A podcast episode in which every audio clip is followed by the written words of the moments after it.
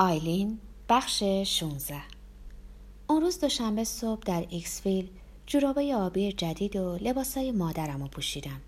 کفشای پدرم رو در صندوق عقب ماشین گذاشتم و به سر کار به مورهد رفتم. یادمه که ایده جدیدی برای فرار کردن در سر داشتم. یه روز به زودی وقتی سرحال آماده بودم تمام لباسایی رو که تصمیم گرفته بودم با خودم ببرم کت خاکستریم چند جفت جوراب پشمی چکمه های برفی دستکش کلاه دستکش دو تیکه یه دستکش و شال و شلوار و دامن و پیرن و غیره رو جمع می کردم و از طریق جاده های ایالتی سه ساعت به سمت شمال غربی تا ورمانت رانندگی می کردم. می دونستم که می‌تونم برای یک ساعت با پنجره بالا بدون اینکه قش کنم دووم بیارم و با پوشیدن لباس گرم بقیه راه رو با پنجره های پایین سر می کردم. نیویورک اونقدرها هم از ایکسویل دور نبود. دقیقا 411 کیلومتر به سمت جنوب. اما ابتدا با رها کردن ماشین در روتلند هر تلاشی برای پیدا کردنم و منحرف می ساختم. اینو در کتابی درباره گمراه کردن اشخاص خونده بودم. در روتلند یه جور جای پارک متروکه یا خیابون بنبست پیدا می کردم. بعد به ایستگاه آهن می رفتم و بلیت قطاری به سمت شهر می گرفتم تا زندگی جدیدم رو آغاز کنم. فکر می کردم خیلی باهوشم. قصد کرده بودم یه چمدون خالی بیارم تا لباسایی رو که پس از سوار شدن به قطار در میارم درون بذارم. فقط چند دست لباس و پولی که در اتاق زیر شیروانی جمع کرده بودم با خود می بردم و دیگه هیچ.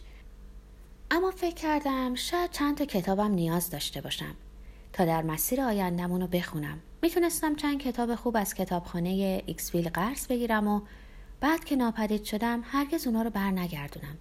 به نظرم ایده زیرکانه ای بود. اولا می‌خواستم کتابا رو به عنوان یادگاری نگه دارم. کمی شبیه وقتی که یه قاتل به عنوان نشانه پیروزیش از مقتول خود یه دست مو میچینه یا چیزای کوچیک یه خودکار شونه تسبیح برمیداره ثانیا من دلیل خوبی برای نگرانی به پدرم و دیگران که ممکن بود از خودشون بپرسن که آیا قصد برگشتن دارم یا اصلا تحت چه شرایطی مجبور به رفتن شدم می‌دادم. کاراگاه ها رو در اطراف خونه تجسم کردم. به نظر هیچ چیز غیرعادی وجود نداره. آقای دانل شاید رفته تا به یه دوست سر بزنه. پدرم می‌گفت نه آیلین نه نه آیلین هیچ دوستی نداره. یه اتفاقی افتاده. اون هیچ وقت منو اینجوری تنها نذاشته بود. امید داشتم فکرایی مثل مردن در رودخونه روبوده شدن مدفون شدن زیر بهمن خورده شدن توسط یه خرس و از این قبیل فکرا بکنن. برام مهم بود که هیچ کسی از نقشه ناپدید شدنم خبر نداشته باشه. اگه پدرم فکر می‌کرد که من فرار کردم منو تحقیر می‌کرد. می‌تونستم اونو تصور کنم که آهی می‌کشه و با امروس به حماقتم میخندن. اونا منو دختر بچه لوس احمق و یک بیخیال ناسپاس می‌دونستن. شاید وقتی واقعا ایکسفیل رو ترک کردم اونا تمام این حرفا رو پشت سرم زده باشن. حال هیچ وقت نمی‌فهمم. می‌خواستم پدرم ناامید شه. دیگه با چشمانی گریان به دنبال دختر گم شده بیچارش نگرده. خودشو پای تخت من مچاله کنه و در پتوهای بدبوی من بپیچه تا فقط بوی زیبای تعفن عرقم رو به یاد بیاره. می‌خواستم اون به متعلقاتم مثلا استخونای سفیدی که بررسی شده بودن چنگ بزنه. اگه یه جعبه موسیقی داشتم از آهنگی که برای شکستن قلب پدرم مینواخت خوشم میومد دوست داشتم از غم از دست دادن من بمیره. می‌خواستم بگه عاشقش بودم و اینکه جوری رفتار کردم که انگار ندارم اشتباه بود. اون صبح در مسیر کارم این افکار در سرم بود. اون موقع خبر نداشتم که می‌خوام صبح کریسمس برم.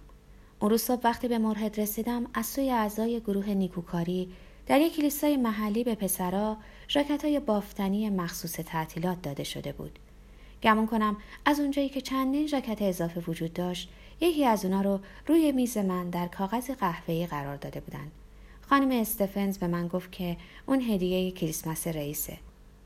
بستر رو پاره کردم. یه جلیقه سورمه‌ای که یه صلیب نارنجی به طور ماهرانه بر روی سینش بافته شده بود یافتم اون رنگ آبی منو حیرت زده کرده بود امکان داشت که رئیس واقعا منو دوست داشته باشه مهمتر از همه اون به سختی می‌تونست یه جعبه شکلات به من بده نمی‌خواست خانمای اداره متوجهشن یا سوء زنی رو با ترجیح کسی به بقیه و رابطه های عاشقانه مخفیانه تحریک کنه. بغل کردن رئیس در دفتر کارش رو تجسم کردم. مثل یک عروسک پارچه‌ای خودم رو در آغوش اون مینداختم. این چیزی بود که می‌خواستم. افکارم مثل فیلم های مستحجن در مغزم میچرخید و من اون افکار رو به خوبی صدای بی اهمیت ناهنجار کشو وقتی ژاکت رو در اون انداختم به یاد دارم. حدود ساعت دو بعد از ظهر رئیس وارد دفتر ما شد. یه زن قد بلند مو قرمز و یه مرد تاس بلند و لاغر با کچلوار گشاد خاکی رنگ به دنبالش وارد شدند. اولین برداشت من از اون زن این بود که اون باید مسئول یه انجمن خاص، یه خواننده یا یه بازیگر یا شخصی با احساس ترحم نسبت به کودکان بزهکار باشه. فرضم منطقی به نظر می رسید. اون زن زیبا بود و همان گونه که تمام انسانهای زیبا آشنا به نظر می رسن به طرز مبهمی آشنا به نظر می رسید. پس در عرض سی ثانیه به این رسیدم که اون باید یک ابله و مغزی مثل پد پنکیک داشته باشه. محروم از هر گونه تاریکی. هیچ زندگی درونی نداره. مثل دوریستی این زن باید در دنیای جذاب بالشای پف کرده و آفتاب طلایی زندگی کنه. بنابراین ازش متنفر بودم. پیش از این هرگز در زندگیم با کسی که خیلی زیبا باشه رو در رو نشده بودم. اون مرد اصلا برام جالب نبود. دماغش رو بالا می‌کشید. با یه دست سرش رو میمالید. دو کت رو روی بازوی دیگرش انداخته بود. فکر کنم یکی مال خودش و یکی مال زن مو قرمز بود. کاری جز خیره شدن به اون زن نتونستم بکنم. یه تصویر رویایی از اینکه چطوری اون روز لباس پوشیده بود در حافظه دارم. لباسهایی با سایه های صورتی رنگ خاصی که از مد رفته نبود اما مد اون زمان هم نبود و قطعا مد ایکسفیل هم نبودن به تن داشت. اون یه دامن بلند چیندار ژاکتی که دور پیکر باریکش پیچیده شده بود و کلاه دوردار شق و رقی که حالا اونو به یاد میارم شبیه یک کلاه اسب سواری خاکستری و ظریف بود و یه پر قوسدار در یه سمتش قرار داشت به تن کرده بود. یه آویز گردنبند طلایی بلند انداخته بود. کفشاش مثل چکمه های سواری مردونه فقط کمی کوچیکتر و با پاشنه ظریف بودن. پاهاش کشیده بازوان لاغرش روی قفسه سینه باریکش تا خورده بودن. از دیدن سیگار بین انگشتاش قافلگیر شدم. البته خیلی از زنها سیگار میکشیدن. بیشتر از حالا. اما به نظر عجیب می رسید که اون همونجا وسط دفتر باستاده و سیگار بکشه. انگار که در مهمانی و صاحب اونجا بود. طرز سیگار کشیدنش من اذیت کرد. وقتی دیگران سیگار میکشیدند شاید چیزی از سر نیاز و ارزان قیمت بود. اما وقتی که این زن سیگار می‌کشید صورتش میلرزید و چشماش به وجد میومد انگار که در حال چشیدن دسری خوشمزه یا قدم گذاشتن در حمامی گرم بود. به نظر می رسید که در حال افسونگری و خوشحالی بود. به همین دلیل به عنوان یک هرزه منو تحت تاثیر قرار داد. پرفاده کلمه ای نبود که اون زمانها به کار می بردیم منفور بیشتر شبیه بود. رئیس گفت گوش کنین اون صورتی پهن قرمز چاله چوله دار با بینی بزرگ و چشمایی کوچک و مرموز داشت اما بسیار آراسته بود جوری پاکیزه و ستیزه جو که اونو جذاب به حساب می آوردم.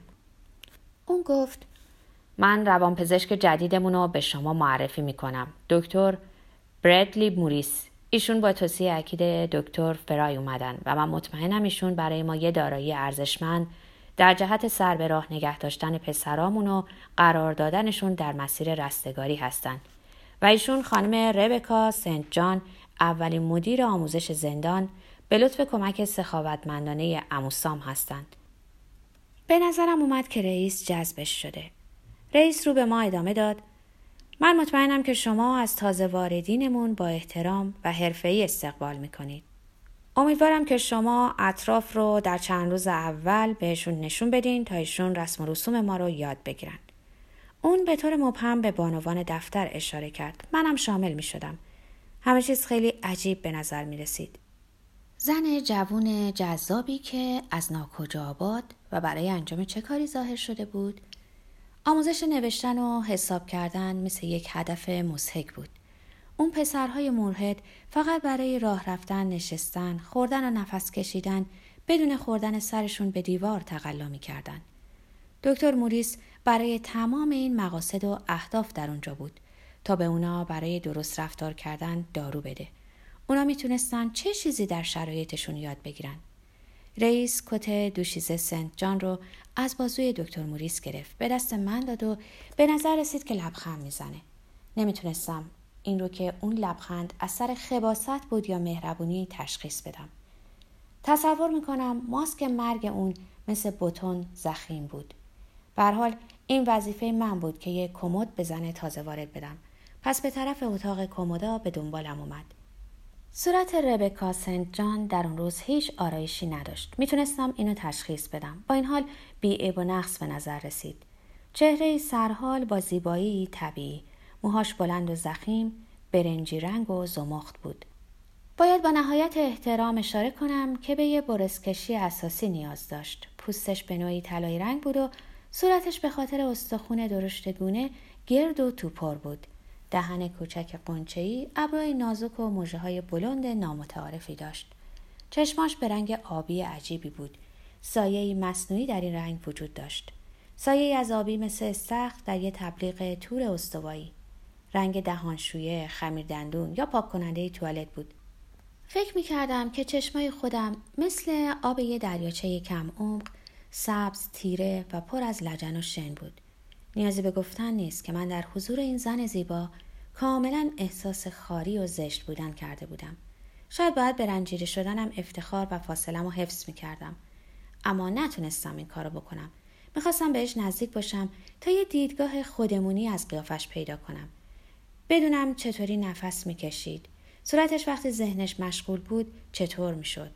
امیدوار بودم که بتونم نقایص سطحی اونو ببینم یا حداقل رخنه ای به شخصیتش پیدا کنم تا بتونم نشونه های پسندیده ای رو که در مقوله ظاهر داشت از بین ببره. می‌بینین چقدر احمق بودم؟ اعداد رمز قفل کمدش رو روی یه تکه کاغذ نوشتم و وقتی اونو به دستش می‌دادم پفی کشیدم. بوی پودر بچه می‌داد. از خودم پرسیدم آیا دوست پسر داشت؟ به گفت حالا اجازه بده تو اینجا واسا و ببین که من می‌تونم این قفل رو باز کنم یا نه. اون لحجه روون و پر ای که در فیلم های قدیمی جنوب فرانسه یا در های تجملی منحتن شنیده می‌شد داشت. اروپایی بود؟ هرگز نشنیده بودم کسی در زندگی واقعی اینطوری حرف بزنه. در چنین جایی مثل مورهد به نظر مزهک می اومد. لحن معدبانه یه زن شریف معدب بریتانیایی که بر کلفتش ریاست می‌کنه رو تصور کنین. در حالی که شمارگیر قفل رو میچرخوند من پشت به ستون کمودا ایستاده بودم. گفت سی و دو بیست و چار سی و چار خب تمرین شمارشم رو نگاه کن. خندید و در کمد با صدای دنگ باز کرد. شماره های خودم کوچیکتر بود. هر دو مکسی کردیم. انگار که با هم حرکات هماهنگ شده داشتیم. به سینه های خودمون نگاه کردیم و بعد سینه همدیگر رو ورانداز کردیم. بعد ربکا گفت ترجیح میدم سینه هم صاف باشن. تو چی؟ زنایی که سینه های بزرگ دارن همیشه کمروان یا فکر می‌کنن همه مشکلشون هیکلشونه. رقت انگیزه. به یاد جوانی افتادم. بدنش در یک دستی انگوش نما بود. جاذبه اصلش همین بود. من حتما شکلکی در آورده یا سرخ شده بودم. چون بعدش ربکا پرسید خجالت زدت کردم؟ صمیمیتش برای من حقیقی بود. لبخند زدیم. در حالی که شونه بالا انداخت و دوباره به سینه های کوچیکش نگاه می‌کرد گفت بالاتنه کی واسش مهمه؟ خندید به من چشمک زد. سپس به سمت کمودش چرخید و دوباره با صفحه شماره ها ور رفت. شاید فقط زنای جوون بیخیال و محسون طبعی مثل من درک کنن که می‌تونه نکته ای در چنین حرکات همسویی مثل حرکات ربکا با من وجود داشته باشه. اون حرکات اون روز می‌تونست دو نفر رو در یه توطعه متحد کنه. بعد از سالها پنهانکاری و شرمساری در این لحظه با اون تمام نقص هام نادیده گرفته شده و بدنم جوهره وجودیم توجیه شده بود. چنان همبستگی و بیمی احساس کرده بودم که شما فکر می‌کنین که هرگز پیش از آن دوستی نداشتم. در حقیقت هم نداشتم.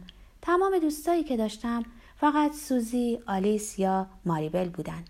البته اونا دخترای خیالی ارواح تاریک خودم بودن که نامشونو در دروغایی که به پدرم می‌گفتم استفاده می‌کردم.